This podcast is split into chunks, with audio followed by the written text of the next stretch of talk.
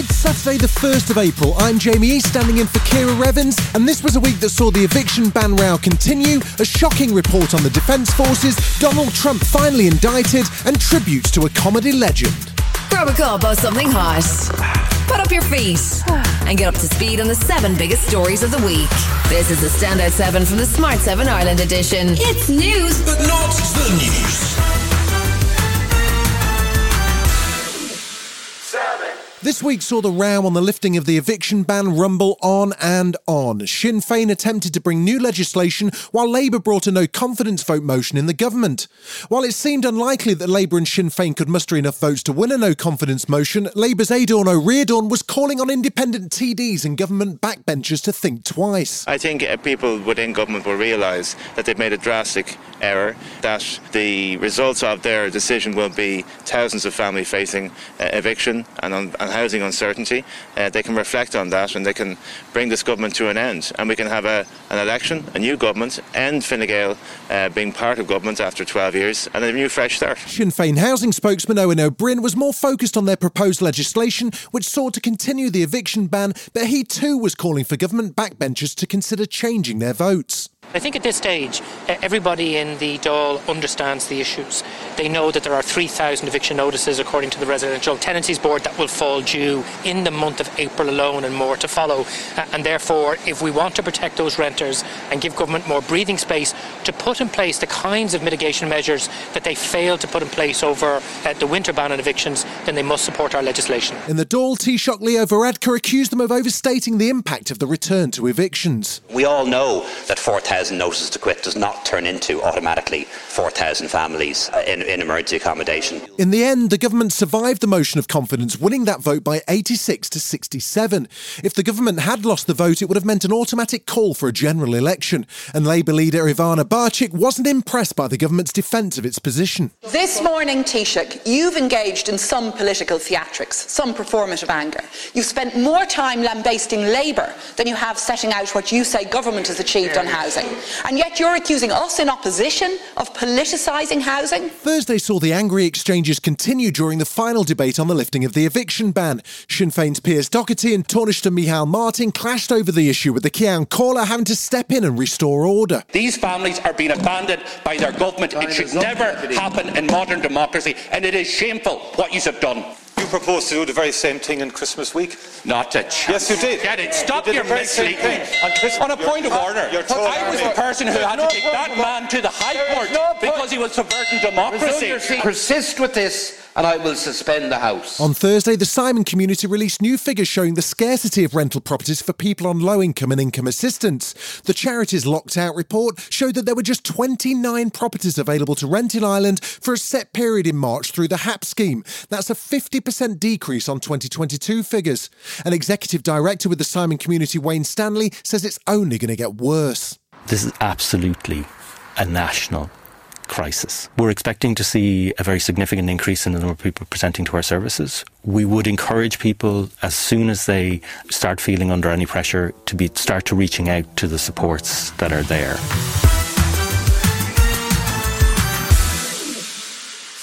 A year long independent review into allegations of gender based violence, harassment, and bullying in the Defence Forces was published on Tuesday.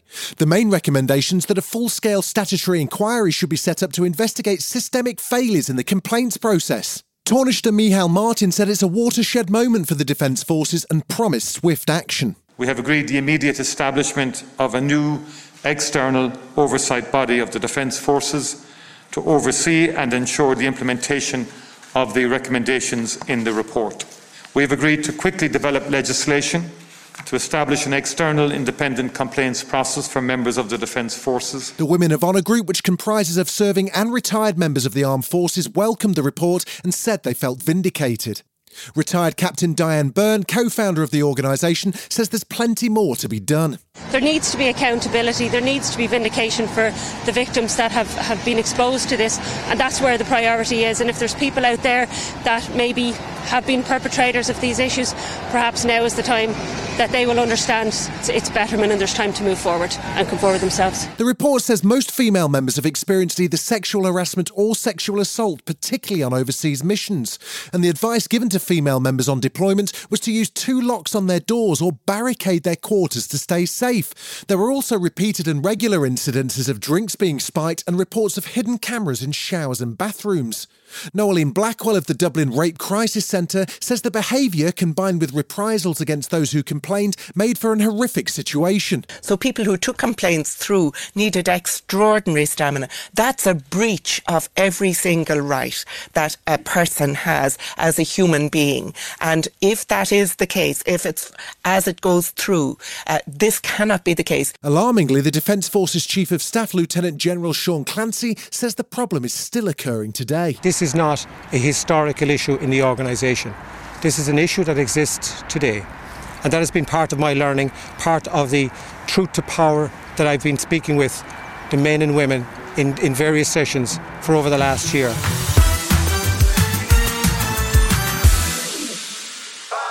Hollywood was out in force to support Ukraine this week, beginning with a visit from Orlando Bloom. In a video on Instagram, the British actor, who's a UNICEF Goodwill ambassador, was seen meeting President Vladimir Zelensky. He described the country's residents as awe inspiring. My mother sang the, national, the, the, the, Ukrainian national anthem. She says, if you see Zelensky, you tell him to win. and in an unexpected twist of events, we learnt on Wednesday that a Star Wars legend lent his voice to an air raid app that alerts Ukrainians to incoming attacks. Mark Hamill, aka Luke Skywalker, warns of imminent Russian bombardments. Attention, air raid alert. Proceed to the nearest shelter. Don't be careless. Your overconfidence is your weakness. Meanwhile, during the week, President Zelensky invited Xi Jinping to visit Ukraine following the Chinese leader's visit to Russia. President Zelensky thinks it's time for the Chinese premier to see what the situation's like on the ground, so has extended his own invitation. Of course, I gave all the diplomatic and public and not public to President of China, and I want to speak with him. Would you invite him here? to Ukraine? Oh, yes, we are ready. We are ready to see him here. And in further travel plan news, European Commission President Ursula von der Leyen is headed to China next week with French President Macron. It's part of the diplomatic attempt to keep China on side. Ahead of the visit, she's made a speech outlining the EU's position on Beijing. I believe it is neither viable nor in Europe's interest to decouple from China. Our re- relations are not black or white and our response cannot be either. And Thursday saw outrage after an American reporter for the Wall Street Journal was arrested and charged with espionage in Russia.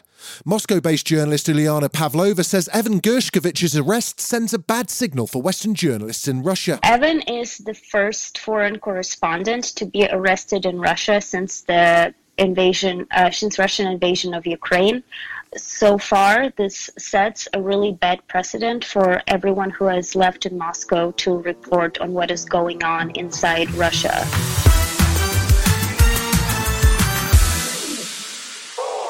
Humza Yousaf, 26,032.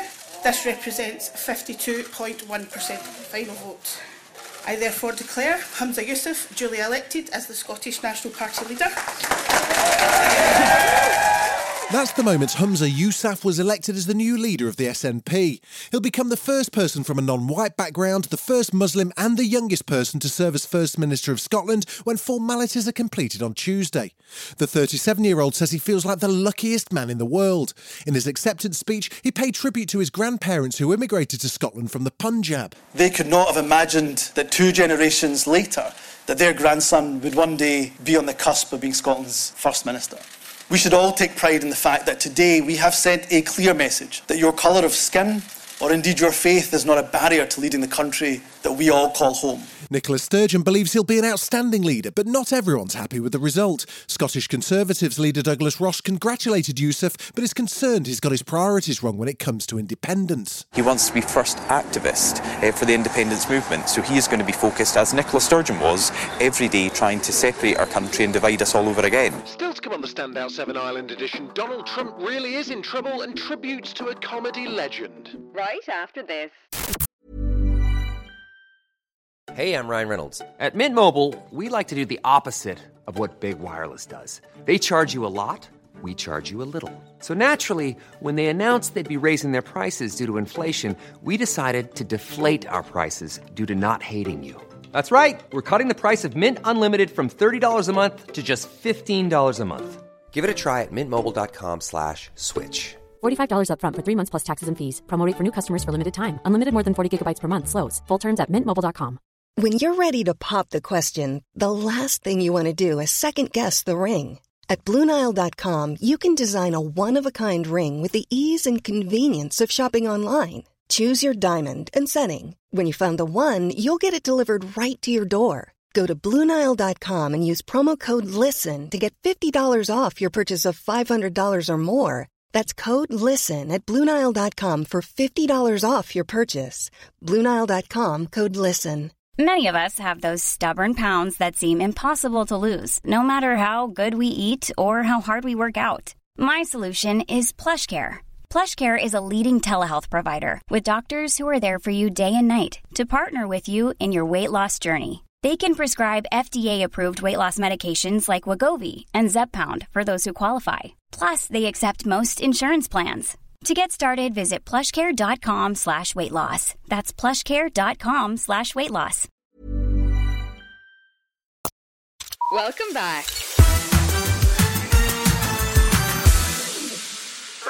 Police in Nashville have released graphic body cam footage showing a suspected attacker being shot after six people were killed at a primary school. They've been named as Audrey Hale, a 28 year old former student who had two assault type weapons and a handgun, all purchased legally. Congressman Ted Lieu says we need to take action to prevent the violence. He also slammed the House Republicans for cancelling a gun hearing a day after the shooting. Giving everyone more AR 15s and more guns does not, in fact, make American society safer. Because if it did, they would have had a hearing, had a debate, had an argument, and did the markup of that bill. Cowards. House Majority Leader Steve Scalise says taking guns away from law abiding citizens before knowing the facts is not the answer. Yeah, the first thing in any kind of tragedy I do is as I pray, I pray for the victims, pray for their families. I really get angry when I see people trying to politicize it for their own personal agenda.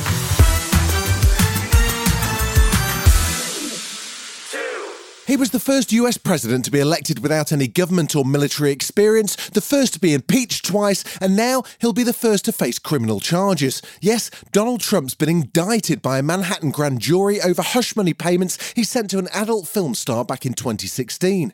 The specific charges haven't been made public yet, but Trump's already on the defensive, calling it political persecution at the highest level in a statement released on Thursday. Trump's former Vice President Mike Pence was on air on NBC when the news came in. I think the unprecedented indictment is an outrage, and, and it appears to be nothing more than a political prosecution that's driven by a prosecutor who literally ran for office on a pledge to indict the former president. Entertainer, broadcaster, and comedian Paul O'Grady has died aged 67. He became famous initially under his drag persona Lily Savage, then went on to retire the character in 2004 and appear as himself. He hosted game shows, including the reboot of Blind Date, the BAFTA winning talk show The Paul O'Grady Show, and had a 14 year career as a Radio 2 presenter. His love of animals, particularly dogs, saw him win an RSPCA Animal Hero Award. He passed away unexpectedly but peacefully, in the words of his husband Andre Portasio, who invited fans to celebrate his life.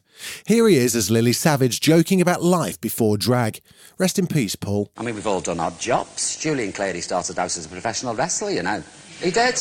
His stage name was Mick McManus. Honest to God, it was Julian. So on Terrible Night, he got a punch in the ring. He was never the same again. Never the same again. You've been listening to the Smart 7 Ireland edition. We'll be back tomorrow at 7 a.m. Hit the follow button and have a great day. Give us seven minutes and we'll give you the world. Hi, this is Ciara from the Smart 7 Ireland edition. Just to let you know, we're pausing this podcast from Friday, the 25th of August, but you can still get up to speed in just seven minutes if you search the Smart 7 and catch up with our UK edition. Thanks for listening.